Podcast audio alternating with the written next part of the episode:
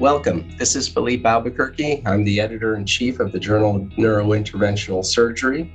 And I'm thrilled today to welcome Nimer Adeeb and Adam Dmytriw, who will be discussing their manuscript entitled Comparing Treatment Outcomes of Various Intracranial Bifurcation Aneurysm Locations Using the Woven EndoBridge Device. This podcast is sponsored by Rapid Medical, Rapid Medical pioneers adjustable intravascular tools that offer physicians expanded capabilities without compromise between safety and efficacy. So, if you are looking for your devices to do a bit more for you, solutions such as Tigertriever 13, the smallest thrombectomy device in use, adjust to the vessel, allowing you to relax tension of the device prior to retrieval. For more information, email info at rapid medical.com. Dr. Adeeb hails from Louisiana State University and Adam Dmytriw from the Massachusetts General Hospital. Thank you guys for joining me on this uh, podcast discussing this manuscript, which is currently on the JNIS website and will be published shortly in a print issue of the JNIS. Welcome and thanks again. Thank you, Dr. Albuquerque. It's nice to be here. So, I'd like to start at the outset. Basically, your manuscript uh, evaluates the outcomes of web treatment at various bifurcation locations, including the basilar terminus and the ICA terminus uh, as well.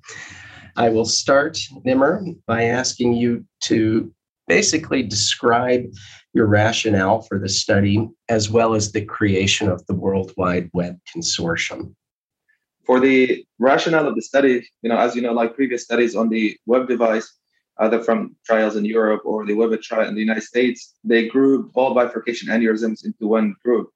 And uh, that includes the ICA bifurcation, the MCA bifurcation, basilar, and ACOM aneurysms. And then at that time, like they calculated the adequate occlusion rate, retreatment, and complication rate.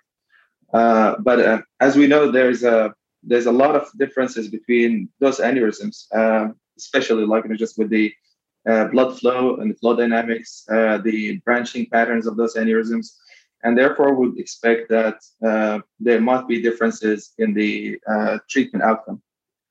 And now with the once we had the World Wide Web Consortium, we had the a good number to be able to compare those aneurysms at those different locations. And uh, indeed, you know, like as you, we will talk about, you know, we found uh, expected differences between those aneurysms. Adam, could you review what the main findings of your manuscript were? Sure. So, first of all, just to, to cover very briefly the rationale why we set out to do this and get to that is that, you know, there are some studies of web out there. You know, obviously the device had its debut in Europe and the WebIT and the webcast studies were very important. But we wanted to get sort of a real world look internationally at how web is really being used uh, across Europe, South America, North America, uh, and Australia. And so that was one of the main rationales to do that. And the only way to make that meaningful, um, we felt was to, to make sure it was extremely comprehensive, which is why we have 22 and now a, a number of new enrolling centers in the consortium. So essentially, what we did in this particular manuscript is we broke down occlusion statuses and outcomes in patients um, by bifurcation locations. And so the majority of those aneurysms were the, you know, the feature locations for web that we're all familiar with. So the ICA terminus, the basilar apex, uh, the MCA bifurcation, and the ACOM. Of course, uh, we do have some other locations that feature, but uh, these are the major ones that are, are sort of what you think of when you think of web. And what we showed um, were really quite good rates of occlusion, um, somewhat favoring the ICA terminus and the basilar apex, although high rates of occlusion for the MCA and ACOM to a lesser degree. And what we see from the, the paper uh, beyond these occlusion rates is that we have good uh, security of those aneurysms. So the, the majority of the remnants uh, tended to be necks, um, and that the uh, device uh, is very suitable both to uh, unruptured and ruptured lesions with um, essentially no hemorrhagic complications you discussed as one of the other locations, guys, aneurysms distal to the anterior communicating artery complex. Can you elaborate on exactly what we're talking about here? Are we talking about pericallosal artery aneurysms? Where along the course of the ACA uh, is this location? Those aneurysms are pretty much like you know, the A2 bifurcation where it gives out to the pericallosal and callosal marginal. Is that uh, bifurcation point? And uh, the reason we we have a small number of those aneurysms, and uh, you know they're not that common. And uh, the reason we put it separately is just because you know, as I discussed earlier, that the also the flow dynamics and the branching pattern and the angles of the branches is different for those aneurysms compared to compared to ACOM. So we couldn't compare, you know, like we couldn't group it together with the ACOM aneurysms.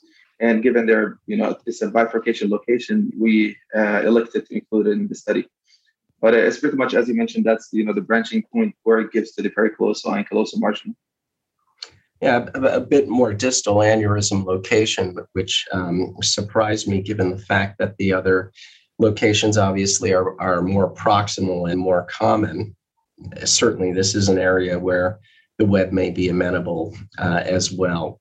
We felt that it would probably be most faithful to include all bifurcations, even if we had few numbers, given the endeavor of the manuscript. So, in general, uh, this study concluded that the web device was uh, used most efficaciously and with the least uh, recurrence rate at the basilar terminus and the ICA terminus. I wanted to discuss a bit as well some of the limitations of the manuscript, in particular, the follow up periods, both radiographic and clinical, um, are quite short. The imaging modalities in which these patients were followed were also somewhat heterogeneous and i know this is a this is a key issue for us who practice neurointervention is how do we follow these patients in the future in terms of non-invasive imaging rather than going to, to angiography? Perhaps you guys mm-hmm. can discuss these two points as well in terms of follow-up eh, you know there's certainly something to be said for the fact that the web became available at different times for our different centers. So, our South American colleagues and some of our Belgian colleagues have really quite robust follow up periods. But of course, those of us in North America just do not have that luxury, essentially by definition at this point. And that sort of shrunk down the average, whereas you can see the range is quite wide. And as regards imaging modalities, it's true. You know, we have to concede that you know, assessment, for instance, of compaction, which is, of course, a very on vogue issue with web, uh, really can only be faithfully done with digital subtraction angiography. And then the question just sort of becomes, you know, how meaningful is it to um, make that assessment with the, the, frequency that we'd like? What is the appropriate frequency? How often does that really need to happen? Um, because of course you know a lot of studies have been done with coils and increasingly with flow diversion trying to get us away from an overly aggressive dsa paradigm. But of course you need evidence to make that kind of uh, switch. And so one of the things that our consortium will do is probably explore that. You know, we have a lot to look at with compaction and eventually we'll have to tease out um, whether we can sort of agree on an imaging paradigm and try, try to at least make a statement that's that's based on experience because um, right now interventionalists I think are going on gut based on um, experience with other devices and you know the experience in their careers. And, and neurointervention is is a is a field fraught with anecdote and, and instinct. And we of course want to harden everything into evidence as best we can. That's an excellent point. We're always we're always looking to solidify our methods and our follow up. Can you discuss a bit, uh, Nimer or Adam, the follow up uh, clinical period, which in this manuscript was was somewhat heterogeneous as well? Same thing as you know what Adam mentioned is that uh, you know given that this includes first like you know includes several centers and each one has its own you know protocol for following up patients that include you know the added to the uh, heterogeneity of the of the results and at the same time like you know we still don't have you know solid evidence and first like you know just when do you actually need to see those patients or when do you need to acquire uh, the images? So um, still like you know just the many times like protocol the patients get seen sometimes at one month after the procedure sometimes like you know just the first will be six months after the procedure and then a year or so forth. But uh same to uh, radiologic uh, follow-up that added to the heterogeneity of the findings that we have. So, like in some patient will be, we only have follow up up to a month, six month, a year. In few occasions, you know, those uh, European centers, like you know, where they have much longer follow ups because you know they had a longer experience with the web device. But in, in all of those follow ups, like you know, just the thing with what we found out with the data is that most patients still, you know, did very well after the procedure clinically and uh, you know most of them was the modified Rankin score zero to two. So like it just is pretty much independent, and uh, we haven't seen differences like it just based on the length of follow up. You also evaluated outcomes in patients, obviously, but these were these outcomes were all assessed by the individual centers themselves. How does this uh, interject bias into the results of this study? Well, there's no question that you know self adjudication is a major issue across intervention, even cardiovascular. It is definitely a limitation of this study that we don't have a core lab. But that is, of course, a, a huge endeavor to get together, and it is a goal of the consortium. It just wasn't realistic at that time, so we do have to concede that.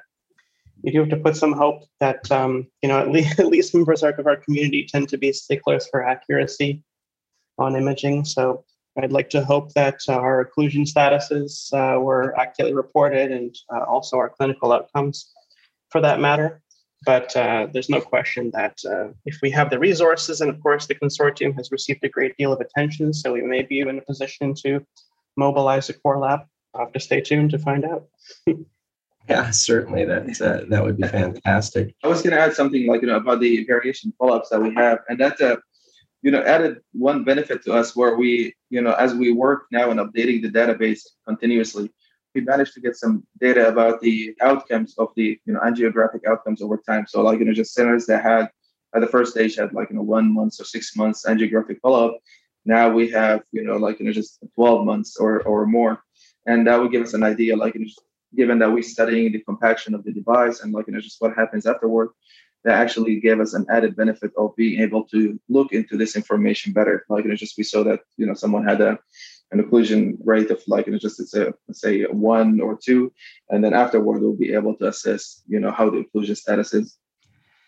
One thing that I found a bit interesting was that although the rate of adequate aneurysm occlusion was higher in the basilar apex and ICA terminus, there was no difference in the rate of retreatment when you guys were comparing to aneurysms in other locations. So, how do you explain why a reduced rate of occlusion was not associated with a greater need for retreatment?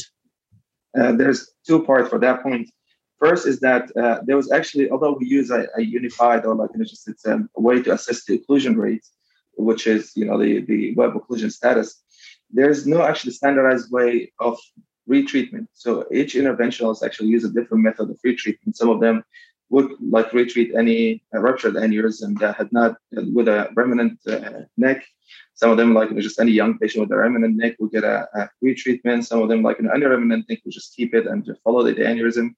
So there are actually no standardized way of assessing this, and I think that contributed to the you know the variation that we had, and um, it, it didn't show statistical significance. The other part for this is, you know, like we also have a small number of uh, retreatments um, compared to the original number of, of uh, aneurysms. And I think despite the variation between the, you know, like the retreatment rate of between aneurysm locations, I think like you know, the small number does contributed to not having a statistical significance. But when we combined, you know, like the retreatment rate of um, ICA bifurcation and basilar bifurcation, the retreatment rate was about 4.5%.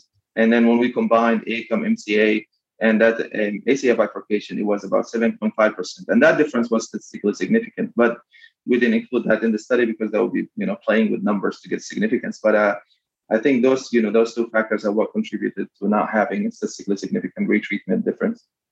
You discuss basically that and MCA and ACOM aneurysms perhaps are less amenable to web embolization. Can you expound a bit on why you think that would be the case? What is different anatomically uh, about these aneurysms that that make web less successful in treatment? Yeah, I think that uh, you hit the nail on the head. It really is about anatomy and geometry. So I think that when you have a straight shot to the basilar or to an ICA terminus, um, you have a more facile deployment. And I do think, and I think we can probably say this, you know, from experience in our own practices, that uh, the geometry of deployment uh, involves more angulation for the for the MC and the ACOM. And you do notice that, you know, despite your best efforts, you get a little bit more web tilt, which I think lends itself to to some recan or some residua. And then in the case of the MCA, for instance, even the lobulation of the aneurysm itself is not particularly web shaped. You know, of course, you know, it, all that really matters is making sure you get a good cork and um, you know have that intrasaccular flow disruption. But nevertheless, those complex aneurysms, especially ones for which you would um, consider a web with its wide neck, really uh, might set you up to to uh, have some difficulty in getting good accommodation of the device. This will be a very important uh, aspect for follow up for us because you know, while this does present a challenge, uh, it's possible that you know with adjustments, for instance, the Web SLS, you know, hard lessons learned about appropriate sizing, that uh, maybe this is something we will surmount. And there may even be things on the vendor side. You know, we're very tied down to a proprietary catheter right now and maybe innovations will, will come from that end as well. You do mention a, an, an excellent point, and that's the deployment of the device, specifically in locations like the terminus in comparison to the ACOM bifurcation or the MCA bifurcation, where you're you're obviously making more distal turns um, and thereby potentially uh, weakening your catheter support.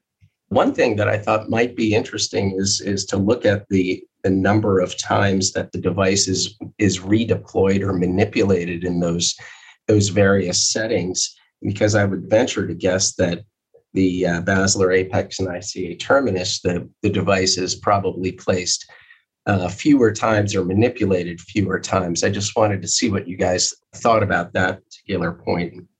Yeah, I think that's a very good point to look into for, you know, like prospectively, like just how many times the device had to be resheathed or like you know deployed again. And I, I think like you know just that definitely makes sense, like you know having a straight shot into the uh, ICA bifurcation and basilar as compared to the MCA and the and the ACOM, where like you know there's like more complex branching patterns and like you know just trying to have that angle into the aneurysm can sometimes be a challenge. So I think that that would definitely be something that we you know we can look into um, yeah. in the future.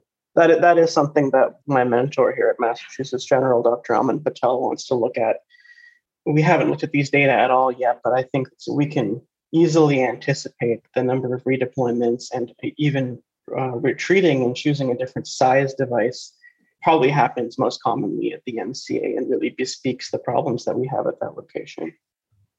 Certainly, one of the, the main issues that we're trying to address in the JNIS and, and through original research and manuscripts such as yours is how really is this going to change our clinical practice in the future?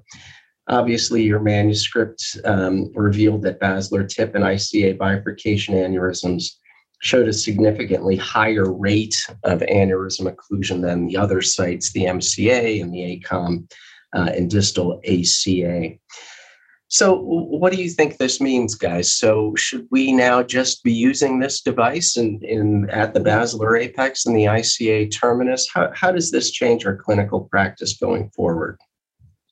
Well, definitely, it gives an indication of you know, given that the web device, uh, I mean, has been used for about a decade in, in other countries, it's freshly new in the United States, and I think like you know, just is still a hot topic that we're trying to understand the safety and efficacy of, of this device. And uh, you know, the World Wide Consortium like helped a lot with that part, given the large number of cases. The main thing that we try to address in those journals is if the device has the efficacy of other treatment options and the safety of other modalities. And uh, I think, like was just for the basilar tip and the ICA bifurcation, it it almost did, and it shows you know very good safety profile and uh, very good adequate uh, occlusion rate. But for other aneurysms, including the MCA and the ACOM aneurysms, you know, like the adequate occlusion rate was about 80 to 84% for those two aneurysms. You know, some of those aneurysms are also like, you know, could be amenable for other treatment options that can achieve better outcomes. And uh, we can compare it to assisted coiling and also like to even surgical clipping. you know, certain MCA aneurysms could be very easy to clip sometimes, like just especially those with the ruptured aneurysms or at a favorable branching spot. Same for certain ACOM aneurysms, like, you know, with favorable angles that's projecting up or anteriorly, like, you know, just could be a better candidate for surgical clipping. But uh, even with the rate of 80 to 84%, I think that's not low. I think this also, you know, we can work on improving the techniques of, um, you know, to increase the adequate occlusion rates, including, you know, just oversizing or, you know, choosing other catheters. I think that's uh, something we can work on. But I guess it's, um, you know, for now, with what we have, I think, you know, we can consider other treatment modalities if we can for uh, certain locations, including this MCA or favorable ACOMs. You guys briefly touched on the complications of the procedure, and the rate of thromboembolic complications was lowest with ICA bifurcations. In fact, it was 0% in your series and highest with MCA bifurcation at nearly 11% and then 9% with ACOM aneurysms, although this wasn't statistically significant. Can you venture a guess as to whether or not you think this was just a, a power problem, a number problem, or, or do you think these rates of complications, uh, the trend that you showed, will bear out with uh, larger analysis? I think it's the combination of both. Firstly, you know, like probably with bigger numbers and then uh, larger numbers that might show a difference. But also now, you know, like this data goes back about a you know about a decade as well, and I bet there was like you know just a practice trends that had over time lowered the the complication rate, and uh, you know that might be something that we you know we also trying to address. But at the same time, we also still expect that those aneurysms with a more complex bifurcation, that like the, the MCA and the branching patterns in there, and also the ACOM aneurysms and, and their branching patterns can you know lead to to a higher rate of complication rate as compared to aneurysms you know like you know, just where the branching pattern is not as complex and the bifurcation angle is also wider and that include the basilar and the ICA bifurcation aneurysm.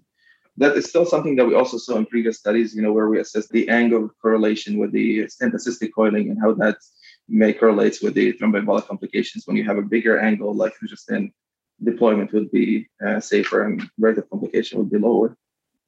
I think that we've shown a great deal of time here, but nevertheless, you know, it's still early days of web, especially you know on our side of the ocean, and so uh, I'm very hopeful that when we uh, get more experience with the device, the um, deployment issues that our people are running into, it's obviously best if you don't have your your microsystem and your device hanging out for longer than you need to. And as people get more efficient and their judgment becomes better about device selection we'll continue to see a trend downward in complication. And, and it may for a time be be opposed by people becoming more ambitious ambitious about where they want to try to place a web. You know of course everybody has the patient's best interests in mind but you know as as con- operator confidence increases you know, so does cutsiness to some degree as well. So I think we'll see that kind of thing balanced. But by and large, folks spending less time with the device, you know, partially deployed or, or reconsidering devices, and certainly needing to, to use a bailout stent less often is going to just see uh, those rates of already minor uh, complications reduce further. Adam, that's a good point. And I don't see that within the manuscript in terms of the bailout strategies that were used mm-hmm. in this in this series. Now, were there a significant number of adjuvant devices that were used, or was this just purely web treatment? You know, they uh, it really was in a vanishing minority of cases, but we still want to highlight those and drill down onto why those had to happen at all. And so that is actually the focus of our current investigation. So we're nearly done with that analysis. Uh, it was meritorious of its own endeavor, and um, I'll be able to share that with you quite soon. Good. Well, that was going to be my final question, which is uh, what what is next for the World Wide Web Consortium? What other what other projects are you guys um, considering describing this device going forward? So, I mean, those are some of the major ones, as I mentioned. So, you know, bailout stenting and adjunctive techniques are very important to us. Focusing on ruptured lesions is, of course, very important because, you know, the web really does tout as its major benefit the idea that you don't need to use DAPT compared to stent assisted coiling or flow diversion. Um, and of course, um, we're going to take a great deal of care in making sure we do the, the topic of compaction justice because it's such a hot button issue and we really have to nail it. So I'll, I'll leave it with those for now, just uh, in case our incredibly talented competition in France are listening. So we don't show all of our cards. Hopefully, we'll reunite for the perfect science someday. But uh, those are the ones that I have my eye on, and we're getting swiftly to work on those. Excellent. Well, um, I congratulate both of you on this work. Obviously, there were a, a number of, of different authors uh, from this worldwide consortium on this manuscript, and I, I invite our, our readers to read this manuscript, which is currently on the JNIS website, and it's entitled Comparing Treatment Outcomes of Various Intracranial Bifurcation Aneurysms Locations Using the Woven Endobridge Device by Nimer Adeeb and Adam Dmytriw and others, obviously. I want to thank both of you for your time today and congratulate you on this work, which, as I mentioned before, will be upcoming in a uh, print issue of the JNIS. So, thank you very much, guys, for taking your time today. Thank you all.